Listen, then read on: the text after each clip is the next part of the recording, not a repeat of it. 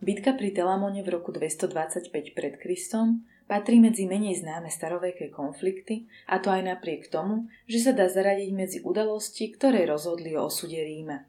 Pre Rím bola rovnako osudná ako boje s Pyrhom či s Hannibalom. V tejto bitke sa však stretla rímska vojenská mašinéria s divokosťou Keltov –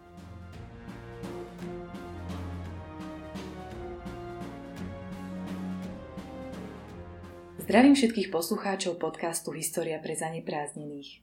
Dnes si povieme o rímskej disciplíne, ktorá stála za masakrom Keltov v bitke pri Telamone.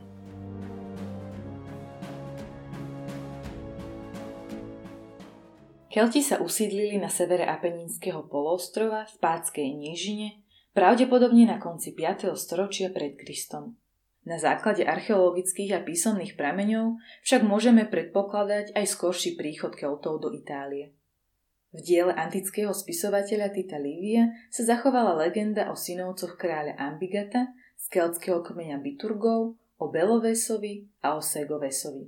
Tí sa postavili na čelo ozbrojených skupín a z preľudnenej krajiny sa vybrali hľadať nové sídla – Príčinou keltskej expanzie mohla byť snaha riešiť napätie medzi jednotlivými skupinami obyvateľstva alebo preľudnenie. Synovci mali losovať, ktorým smerom sa spolu so súkmeňovcami vyberú. Segove si vylosoval Hercínsky les a Beloves Itáliu. Južný staroveký svet netušil, že cestami, ktorými odchádzali obchodné výpravy na sever, prídu aj ozbrojené skupiny drsných bojovníkov. V 5. storočí pred Kristom nastala krutá realita a obyvatelia Apeninského poloostrova zažili ostro keltských zbraní na vlastnej koži. V Pátskej nížine sa usadilo viacero keltských kmeňov.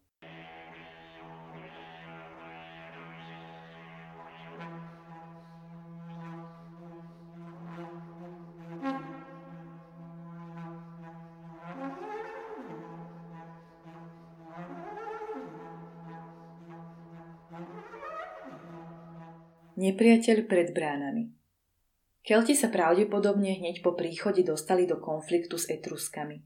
Niekedy okolo roku 474 pred Kristom porazili Kelti Etruskov pri Ticine. V tom čase utrpeli Etruskovia niekoľko porážok od svojej bývalej kolónie Ríma. Cesty Rímanov a Keltov sa začali rýchlo približovať. Do konfliktu sa dostali pre mesto Clusium, ktoré požiadalo Rím o pomoc niekedy okolo rokov 387 a 386 pred Kristom. Keltské vojska viedol náčelník Brenus a rímsku armádu rozdrvil pri riečke Alia. Obyvateľov Rímskej republiky zachvátila panika. Kelti boli doslova pred bránami Ríma. Veľká časť obyvateľstva ušla do bezpečia. Opevnený zostal len posvetný pahorok Kapitol, ktorý bránili poslední statoční Rímania. Samotní Kelti boli takí prekvapení z ľahkého a pohodlného víťazstva, že do väčšného mesta dva dní nevstúpili, pretože si mysleli, že je to pasca. Na tretí deň po bitke na riečke Alia pochodovali do mesta cez otvorené mestské brány. Brenové vojska obsadili celý Rím s výnimkou kapitolského pahorku. Staroveký Rím sa rozkladal na siedmých pahorkoch a kapitol bol už od ranných čias miestom, kde sa sústreďoval náboženský život Rímanov. Bol tu postavený chrám zasvetený najdôležitejšiemu bohu Rimanov, Jupiterovi. Kelti podnikli množstvo útokov na pahorok, ale bojovníkom sa vždy podarilo ubrániť. Podľa legendy pri jednom z nočných útokov zachránili Rimanov gagotajúce husy, ktoré chovali v jednom z chrámov na pahorku. Napriek obrovskej snahe obrancov, dlhé obliehanie bolo nad ich sily a keď sľúbená pomoc neprichádzala, začali s Keltmi rokovať. Brenus súhlasil s možnosťou zaplatenia tučného výkupného. Keď Rímania priniesli požadované výkupné, Kelti sa pokúsili podvádzať pri jeho vážení. Pravdepodobne používali falošné závažie. Napriek protestom rímskych vyslancov si keltský veliteľ odopol svoj meč a priložil ho na váhy. Podľa rímskeho historika Tita Lívia vtedy povedal V victis, teda beda porazeným. Možno ak by Brenus tušil, že karta sa čoskoro obráti, Neprevzal by výkupné a zničil by Rím už v zárodku. Podľa historikov Diodora a Políbia Kelti po prevzatí výkupného odtiahli z Ríma preč. Titus Livius naopak píše, že ich porazili prichádzajúce rímske posily.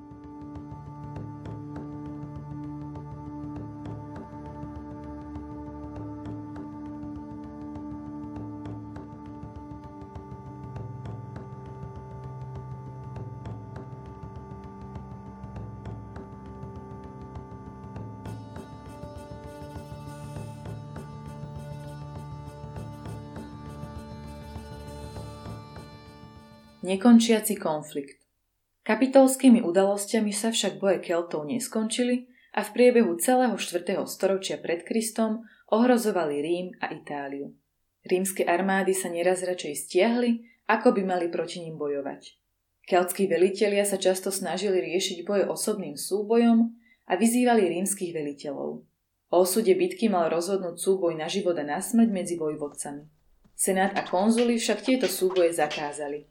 Pravdepodobne preto, že Rímania v nich príliš často prehrávali. Postupne však Rímania strácali s Keltov strach a tak ako pri iných vojnách, aj tu sa začala prejavovať ich pevná vôľa a schopnosť postaviť sa na nohy aj napriek porážkam. Na prelome 4. a 3. storočia pred Kristom podporovali Kelti Etruskov a Samnitov v boji proti Rímu. Rovnako podporili epirského kráľa Pirhu, keď sa vylodil na Apenínskom poloostrove aby bránil záujmy gréckých kolónií z južnej Itálie proti Rímu. Republika tieto vojny v prvej polovici 3. storočia pred Kristom vyhrala a okrem severu sa stala pánom Itálie. Hranicou bola neskôr Cézarom preslávená riečka Rubikon. Rímania sa cítili posilnení aj víťazstvom v prvej punskej vojne. Rímska rozpínavosť však naďalej pokračovala a keltské kmene na severe Apeninského poloostrova sa cítili ohrozené. Do oblasti navyše prichádzali nové keltské kmene, či už zo severu alebo z predalpskej Gálie, ktoré tlačili na starousedlíkov a vyvolávali ďalšie konflikty s rozpínajúcim sa Rímom.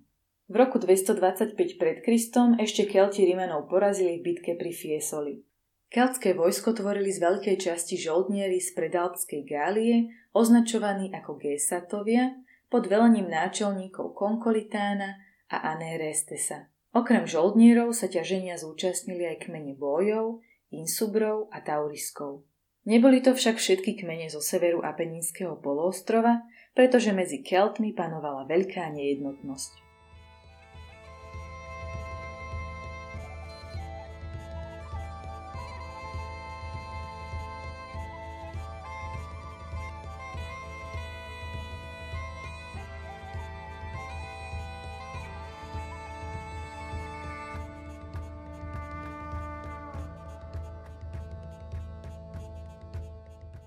Masaker Keltov Rimania povolali posily.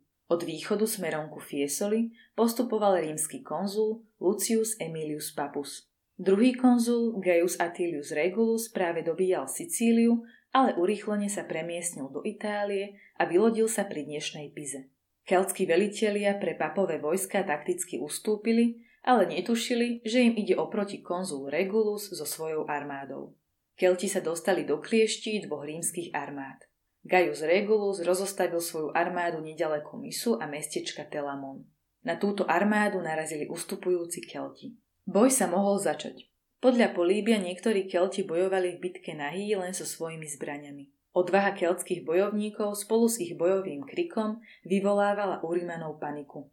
Išlo o akúsi keltskú psychologickú vojnu na zastrašenie protivníka. Na druhej strane to bola šialená taktika, pretože Kelti bojovali bez poriadnej ochrany svojho tela a Rimania ich mohli ľahko zasiahnuť. Navyše Kelti v Itálii používali veľmi malé štíty, ktorými si nemohli svoje nahé telo chrániť. Úvod konfliktu Keltom dokonale vyšiel, pretože hneď na začiatku bojov o dôležitý kopec v priestore bitky padol konzul Gaius Regulus, ktorému Kelti zoťali hlavu a priniesli ju svojim náčelníkom. Rímania však na rozdiel od minulých bitiek nespanikárili a Keltov zatlačili. V kľúčovom momente bitky, keď sa premenila na drsný súboj muža proti mužovi, zautočilo z pravej strany rímskej línie jazdectvo. To rozprášilo a zahnalo na úte keltskú jazdu na kľúčovom kopci a mohlo zautočiť na ľavý bok keltskej pechoty. Približne v rovnakom čase prišla z juhu aj druhá rímska armáda a Kelti boli donútení bojovať na dvoch frontoch nastal masaker Keltov. Rímska disciplína a taktika porazila ich odvahu. Rímania mali aj lepšiu výzbroj. Na rozdiel od Keltov nebojovali nahy a ich štíty pokrývali väčšiu časť tela. Rovnako mali kvalitnejšie meče. Keltské zbranie boli na rozdiel od tých rímskych uspôsobené skôr na sekanie ako na bodanie. Podľa Políbia a historika rímskych dejín Teodora Momzena Mali Rímania v oboch armádach dokopy približne 101 600 vojakov pechoty a 6400 jazdcov. Na keltskej strane bojovalo okolo 50 tisíc pešiakov a okolo 20 tisíc jazdcov a posádok bojových vozov. Rímania mali stratiť 6 tisíc mužov, pričom keltské straty boli výrazne väčšie. 40 tisíc bojovníkov bolo zabitých a 10 tisíc padlo do zajatia. Keltský náčelník Anerestes radšej spáchal samovraždu. Konkolitánus bol zajatý a neskôr po triumfe víťazov v Ríme popravený. Konzul Lucius Emilius Papus pokračoval v ťažení na sever. Vtrhol na keltské územie a začal plieniť hlavne v oblasti kmeňa bojov.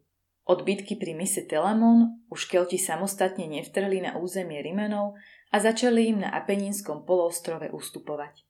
Situáciu mohol ešte zvrátiť veľký kartagínsky vojvodca Hannibal Barkas, ktorý využil Keltov počas svojho ťaženia v Itálii, ale to už bola keltská labutia pieseň. Bitka pri Telamone znamenala koniec keltských ambícií na Apenínskom poloostrove. Podobne ako iné etnika podľahli rímskej vojnovej mašinérii, ktorú napriek mnohým víťazstvám nedokázali zastaviť. Kto vie, ako by pokračovali dejiny, ak by sa keltský vojvodca Brénus nebol ulakomil na tučné výkupné.